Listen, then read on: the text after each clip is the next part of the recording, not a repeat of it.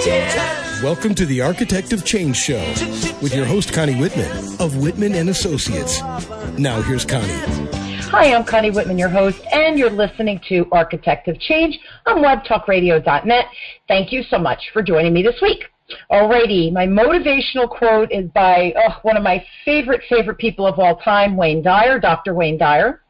And the quote says, Real magic in relationships means an abundance of judgment of others. Communicating, the ability to express an idea or ideas to another person may be our greatest gifts. Unfortunately, we often take it for granted, especially with the people that are just closest to us.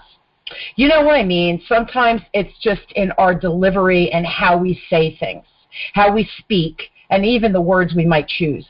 Actually, communication has many moving parts, including, of course, words, intonation of the voice, and nonverbal cues or body language. When you communicate, do you know what your body is saying as well as your words? You know, most of us think we do, while in reality, how we're being perceived by the people we're trying to engage actually is not perceiving us the way we intended. So think about your personal relationships, especially if you have a significant other, your kids, or close family members. Does it seem like, especially with your significant other, does it seem like you're both on different pages? Are you walking away mid sentence or are they? Why does it keep happening? Can old patterns be stopped? And how can you create a wonderful communi- communication flow all the time? Do not fear, we have an expert to discuss how to improve unspoken communication in relationships and how to get out of the rut and back on track. My guest today is Dr. Danielle Forshee. Forshee. Danielle is a doctor of psychology and is a licensed clinical social worker. For more than a decade, Dr. Forshee's practice bridges the gap between academia and the real world, blending scholarly research with practical ap- applications to solve complex problems. Dr. Forshee provides training in areas of risk assessment and managing aggressive behavior. In addition to her solo practice, she is affiliated with Rutgers uh, University, my alma mater, Hackensack Meridian, and is the clinical consultant for the Society for the Prevention of Teen Su- Suicide. Areas of specialty include treating high conflict situations, specifically those experiencing marital or relationship problems, teenagers experiencing problems of adolescence, and the treatment of non suicide self injury. Whew! Her risk assessment expertise has naturally lent um, itself into the collaborative divorce and mediation arenas as well. Whew. So, Danielle, Dr. Danielle Forshee, thank you so much for being on the show. Oh, poop, just doing that introduction. yes, thank you very much for having me, Connie. I appreciate it. You know, um, that was a great intro, by the way. Thank you, and I'm giggling because it, you know, we think, oh, a decade, you know, but in a decade, look at all of that wonderful exposure and experience that you've gained, and how you're able to help, and you know, especially adolescents with, it's tough, it's tough being a kid today. So, uh, you know, kudos yes. to you. Yeah, kudos to you that you have so much uh, experience. Thank you so much, Connie. It is very difficult being a kid today, actually, with all the social media and always being connected. It's very much different than when we were younger. very Absolutely. different. It, it really is. So let's jump in. And my, my first question is what are the basic emotional needs in relationships, and how are they actually conveyed? So that's a really great question. And um, I want to answer that in a very simplistic way. And what I'm going to say is one, two, three, four, five words. And it's to be heard and understood. In hmm. every relationship, the basic human need is to be heard and understood. If we really actually think about it, we're not really fighting about the things. We're not fighting about the laundry. We're not fighting about who left something somewhere. We're not really fighting about finances. We're really we're really fighting about what it means to us and how it is that that person is actually communicating to us about that thing. And that's really what we're going to talk about today. It's about how is it that we can make sure that we help others know that they are being heard and understood by us and how that relates to communication, unspoken communication. So the, the ability to be heard and understood is portrayed or conveyed in three different ways. And these are very, very easy take home things for anyone. They can do it at any time. This is going to help facilitate relationships in every aspect of your life work relationships, romantic relationships, relationships with your family, with your siblings, with your friends. So there's three types of communication that helps us convey the basic emotional needs of being heard and understood. And they are verbal communication, that's number one. And verbal communication in relationships really means the content of what we say. So again, the verbal is what we say. Then the second type of communication is the para, P-A-R-A, verbal. And that really means how it is that we say things. So when people say to us like, "Oh, you have an attitude," or "It's the way you said that," like you're so mean, they're really saying that your paraverbal communication really isn't that great. And how we say it has to do with the tone when we're talking, the volume, the intonation, the pitch, these kinds of things. So that's what paraverbal communication is. It's how we say it. And then the third type of communication is nonverbal, which really is just encompassing our body language. So the way that we look at people, our eye gaze, the way that our hands are, the way we're standing or sitting, nonverbal. So again, just to recap, the three types of communication, verbal, how we say it, paraverbal, I mean, excuse me, verbal, the content of what we say, paraverbal, how we say it, and nonverbal, the body language. Now, okay, so, so let me let me ask you a question on that. Of the three, which has the most power in how we're perceived? So that is an excellent question. In fact, so excellent, Connie, you read my mind because that is a question I was going to ask you and our audience to think about. Out of the three types of communication, which one do you actually think is the most influential in relationships? And okay. I want people to actually really think about that because people have a lot of assumptions about which kind of communication is the most influential in relationships and which one really has the ability to make us feel very strongly heard and understood by others. So let's ask you, Connie, since our audience is in their cars or at home listening to this. So what do you think of the three, verbal, paraverbal, or nonverbal? and and you know I, I do know the answer to this, so don't everybody don't think I'm brilliant, even though I am. Um, it's it's really nonverbal. Okay. And how do you know the answers to that? You're good. That's impressive. Uh, yeah, and I, I know that it's actually almost 93%. To, it, depending on what stats you look at, it could be anywhere from 57 to 93% of how we're perceived. Because I do train that when I talk about communication skills it, with sales, with customers. And your nonverbals are just ridiculously critical. And and I just I want to share a really quick story, if I can, to sure, absolutely, to to just illustrate the power of nonverbals. Um, I did a favor for a friend, and uh, she was an executive at the New Jersey Bankers and they needed me to go down in South Jersey. So for folks, you know, Jersey is really a long state. It's about a two-hour ride. At night, they wanted me to teach this night class for customer service. Got paid nothing. I did it to pay back, and again, because my friend requested it, I'm all about helping, right? So I sure I'll do it during Christmas, 10 weeks, driving down two hours. So I get down there, start teaching the class, and this one young lady, anything I said, she rolled her eyes. So mm. my my instinct is to rip her face off. No, I'm teasing. My instinct is always observe and don't respond so you really kind of get a vibe of who everybody is, etc. So the first night I didn't say anything.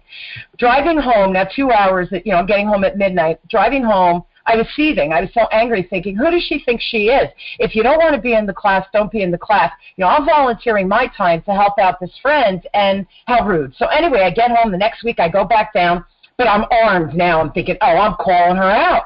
So get in there. I stood right next to her. I said whatever my first comment was about what I was going to teach for the evening. And I looked at her and I said, are you going to roll your eyes? And I did it in a jokingly manner. And she looked at me stunned saying, what are you talking about? And I said, well, and I explained last week you rolled your eyes and, you know, it was a little offensive. So I'm just curious if you don't want to be here, hey man, listen, it's cool. You know, no hard feelings.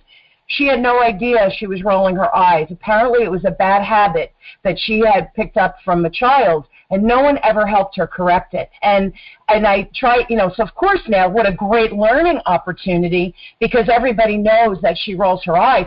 So I pursue and say, do you actually do that with customers? She didn't even know she was doing it with customers, yeah. but her peers said she does. So I gave her some tools and she ended up breaking that habit over the 10, it took her 10 weeks to break that habit. Wow. but but mm. her nonverbals without her even and and she didn't even know she was doing it. So I I yeah. guess my question to you too, Danielle, is how many people don't know what their bodies are saying? It's it's actually very significant. A lot of people don't have body awareness to the extent that they should because they're not really an understanding of how impressionistic it is our verb nonverbal communication. They're not realizing that. A lot of people don't know that. And mm-hmm. so they focus on the content of what they're saying and instead of how they're saying it and the way that they're being perceived when they say it. So we have to really be aware of our body, the way we look, and the way we posture ourselves, how we do our eye gaze and those kinds of things. So 100%.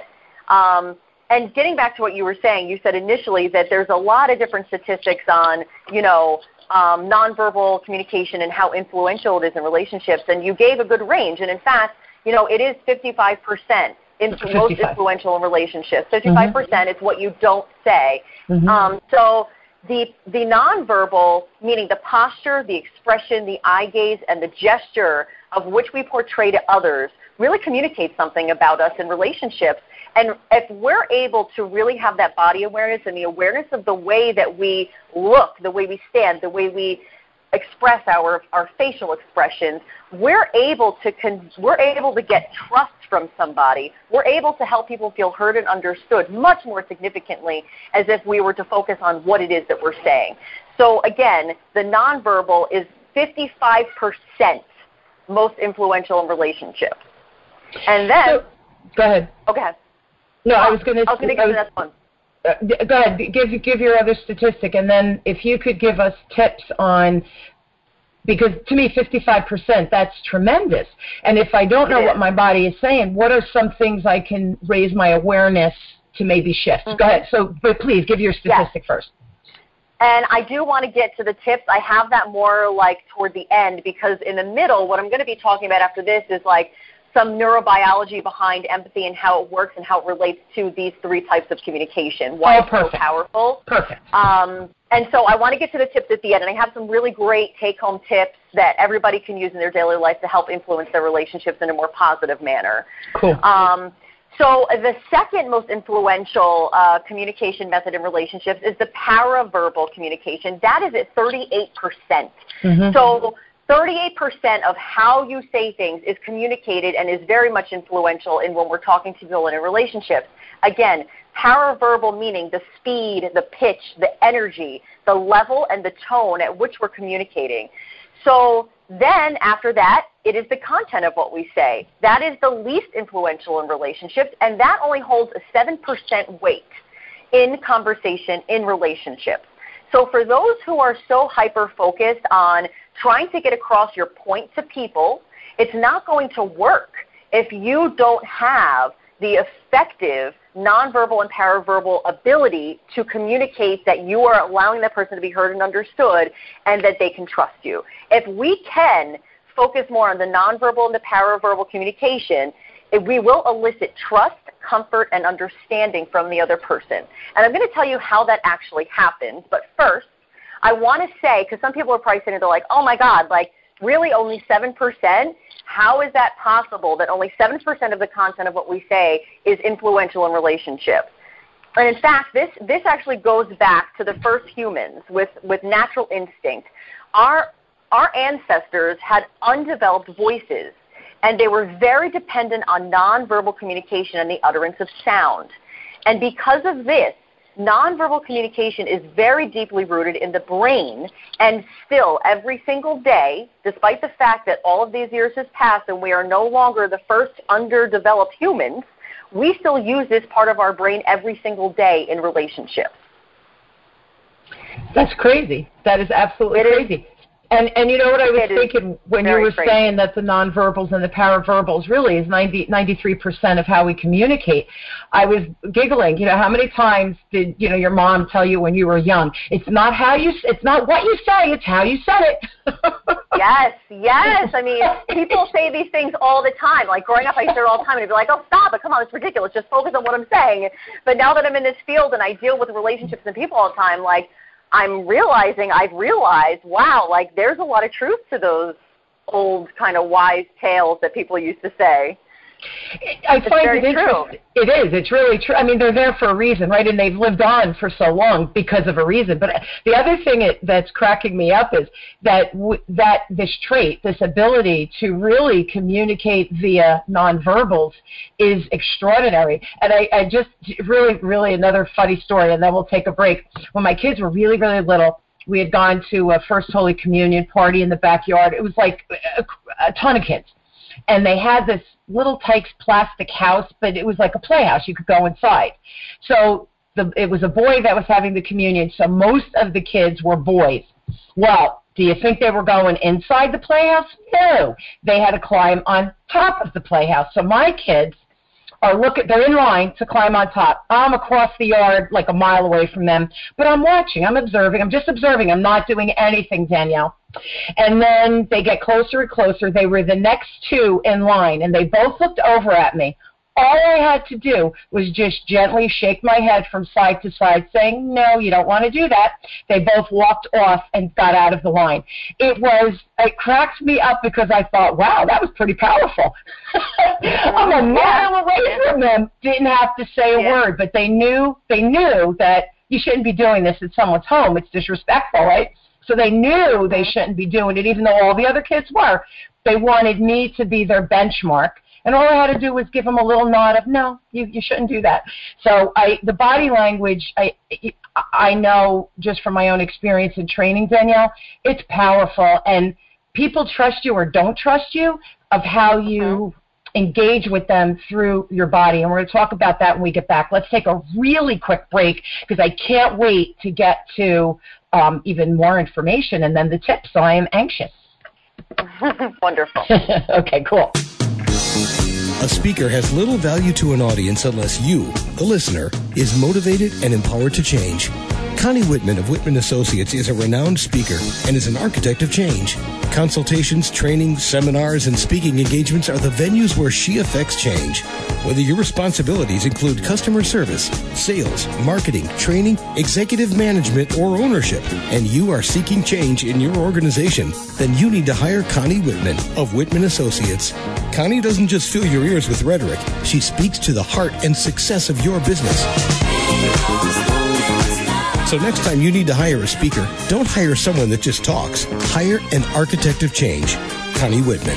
Just ask for Connie by calling 732-888-1420. That's 732-888-1420. Or email Connie at whitmanassociates.com. We are back and we are speaking with Dr. Danielle Forshee, and she is giving us a ton of information about how to communicate much more effectively and really with everybody, Danielle, right? It's not even just our spouse or our kids, it's friends, family, coworkers, bosses, everybody we engage with um, on a regular basis. So let's, Yeah. let's shift. What happens if people because people are going, okay, that's great, but I'm in the frenzy of anger. How do I control my body language? So, do you have any ways to temper that and maybe give some tips how to calm themselves down? Yes, I do.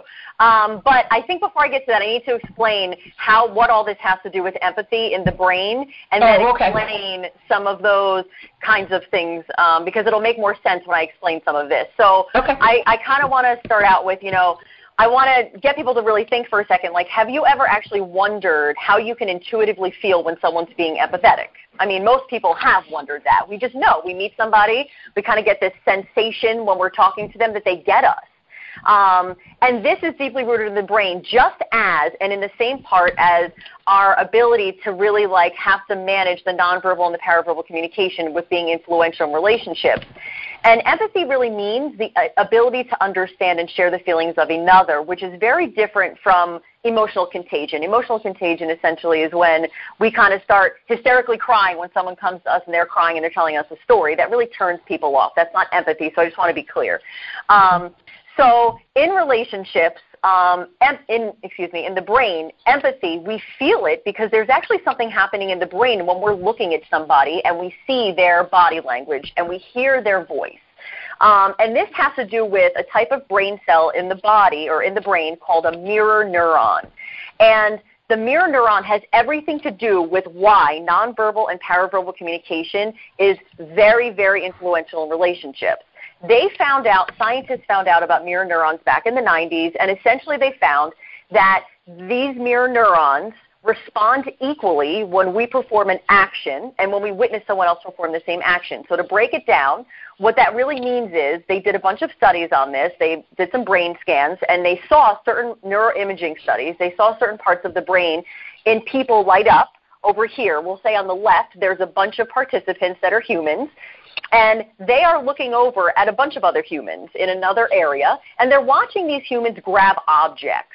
And the participants that aren't doing anything, they're just sitting and watching. What they did was they found that these participants that were watching and not grabbing the objects, but watching the other ones grab the objects, their brain lit up in the exact same place that the brains of the people who were actually grabbing the objects lit up in. And hmm. the brain areas that they lit up in are in parts of the brain that only have mirror neurons. And the parts of those brains are the frontal cortex, which has to do with judgment impulse mm. control, problem solving, and memory. And also in another area of the brain that has to do with information processing.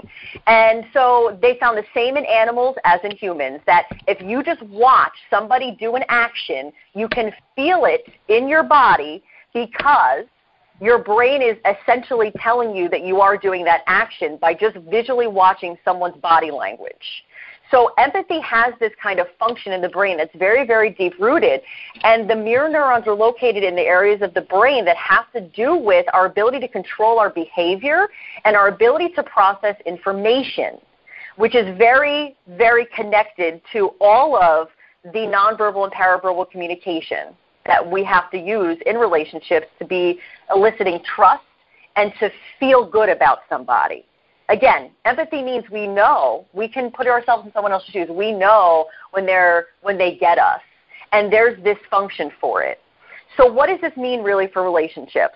This means that when we witness our loved ones or someone important to us experience or feel a certain feeling or emotion, our brain actually tells us that we are experiencing it. It makes us feel their pain. There is no way around this, and it's completely involuntary.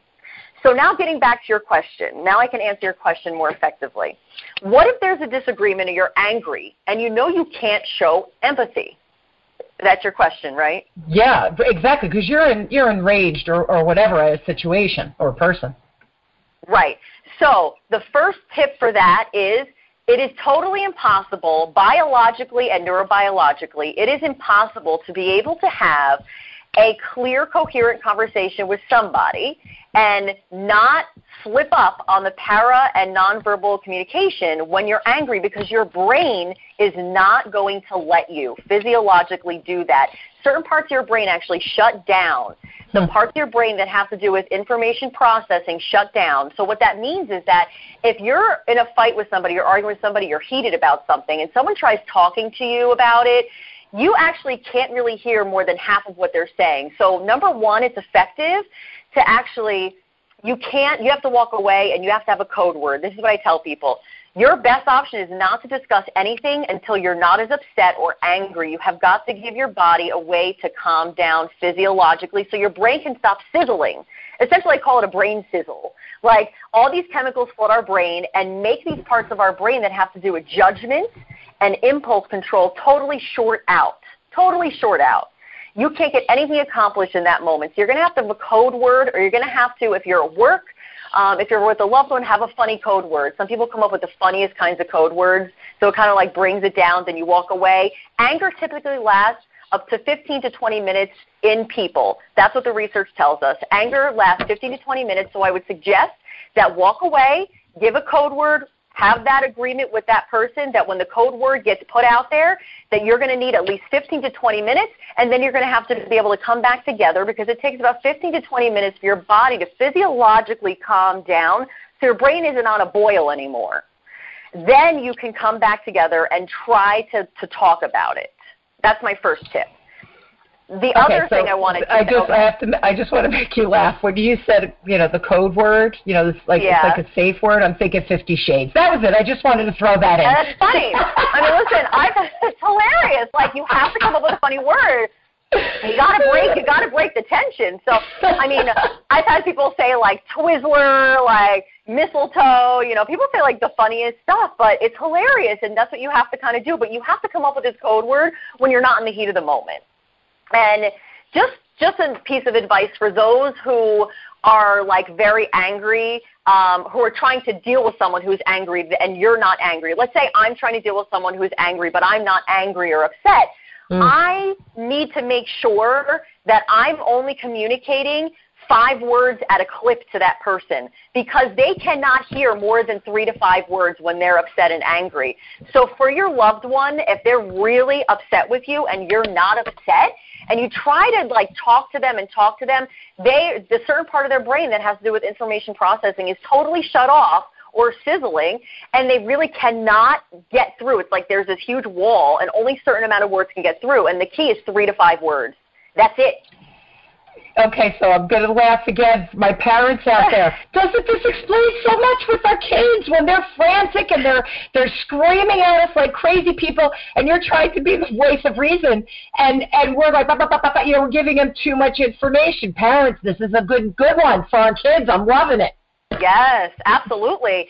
And also, you know, not only does it decrease your ability to take in information, but the parts of our brain that that have to do with like that shut down when we get upset and angry. It also reduces our hearing. It makes us not mm. hear as well. It makes us have a very difficult time shifting attention away from a from a posture that like is very defensive. Um, it really decreases our ability to really function as we normally would. It's almost as if you have to really think about it. This is like a biological mechanism, and we can't judge the person based on those kinds of reactions when they're upset because their brain is shutting it off so they can actually survive. Because the brain is seeing this as as a way to survive and a way to continue on with life, a protective mechanism. Sure. And we used to need that many, many, many, many, many years ago, but no longer is that adaptive for us in certain situations. And it really manifests its ugly head in relationships and makes people not want to be around us and makes us misunderstood. But if we put it in the context of this is a brain thing, this is a this is something that really we can't manage for that period of time. It really gives us an understanding of compassion and the human condition. And that's what we need in relationships. And also think about it when your child is mad or your spouse is mad or someone is mad and you're not, you have to also understand that their ability to listen and empathize is totally shot, totally out the window, totally gone. So you cannot have an expectation that they will actually be able to be that for you in that moment when you need them to be. You have got to throw that out the window because it is not going to happen because logic isn't there because they're shut their brain is literally in protective mode and, and shutting down. This is so interesting. Just because I, I think that we're never taught how to communicate properly and we're either taught to scream and yell and you know walk away right? So you, you think you're being heard you're not. Or to right. just shut down internally keep it all inside so it continues to fester. So we're we're really never taught how to communicate. This is such a great explanation because it's biological. It's not even like when someone's angry at that moment or you're, you're fighting, you know, mean, you and I are having an argument. It's not even like we could get control of that quickly. It, it, you have to give it the 15 or 20 minutes. That's intriguing. Yes, yes absolutely. It is. Um, and there are people that stay angry for more than 15 to 20 minutes. I'm not saying that like that's the catch-all number, but people that you know, there's something that it's called rumination. There's people that angry ruminate, meaning they're angry ruminators. Like they take way more than 15 to 20 minutes to calm down, and these people need a lot more time. And you know who you are in the audience. When I say you're an angry ruminator, you take the angry situation and you continue thinking about it and feeling as angry as you were from the moment it happened for hours and hours and hours and hours later those kinds of people need a different rule for how they're going to deal with anger in relationships.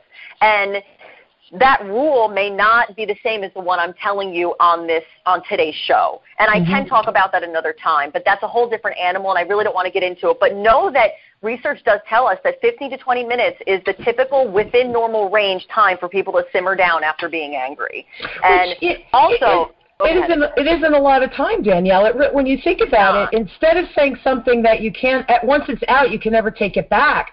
Fifteen or twenty minutes, you know, especially if you love or care about this person or work with this person, you know, maybe if you don't love them but you have a mutual respect, fifteen or twenty minutes is not is not a lot of time. No, it's not actually, and people say that to me all the time, like, oh my God, like it really wasn't as bad as I thought it was. Like it was really mm-hmm. quick. And I'm like, yeah, right? Like if we actually know this information, if we're informed, it makes us make better decisions and it makes us actually feel much more effective and makes our, our the people in our life understand us better and we understand them better. So absolutely. 15 to 20 minutes is like nothing. It really is in the grand scheme of things. Yeah, absolutely. Um, we, we're almost so out know, of time. Oh, oh, go ahead. Oh, okay. We're almost okay, out of time. We have like another minute or so. Oh, okay. So I was going to say, um, let me get it down. So after you've calmed down, what can you do to help become more constructive, right? Yes. So when after the code word is thrown out, you guys walk away 15 to 20 minutes, you come back. Then what do you do? So you want to do a soft startup, and I call this our startup. It's different than a hard startup, which we know what that could sound like. So there's four parts to a soft startup, and this is what I want people to try to do in their lives. First thing you need to do is you need to share some responsibility about the problem or the situation. What I mean is, instead of pointing the finger at your partner, you are pointing the finger at yourself, and you're taking some responsibility for your contribution in that problem. Second thing, you want to say how you feel. Instead of using I statements, instead of you statements, you want to say, I feel blah, blah, blah about what happened. You want to explain your feelings about the situation and not describe what you think, believe, or assume the other person was feeling. You want to identify the situation and you want to say what you need. Most people have an issue where they always want to say what it is that they don't need the other person to do for them. You want to mm-hmm. tell the person what you need from them. And you don't want to expect your partner to be a mind reader. That ruins so many situations where we expect that people are going to read our mind and know exactly what we want and how we are, but that's not true. We need to avoid criticism, and we need to always be very diplomatic as possible. Um, can you curse? Yes. Can you be yourself? Yes. Can you argue like you do? Yes. But if you follow these steps, of sharing responsibility, saying how you feel, and saying what it is that you need, you're more likely to have a better ending to that issue than not.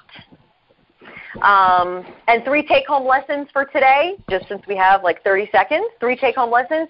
Focus on how you're saying things over the content of what you're saying. Don't discuss sensitive topics when you're aroused. Your brain will not let you be able to do that. Conduct, they won't let you do it.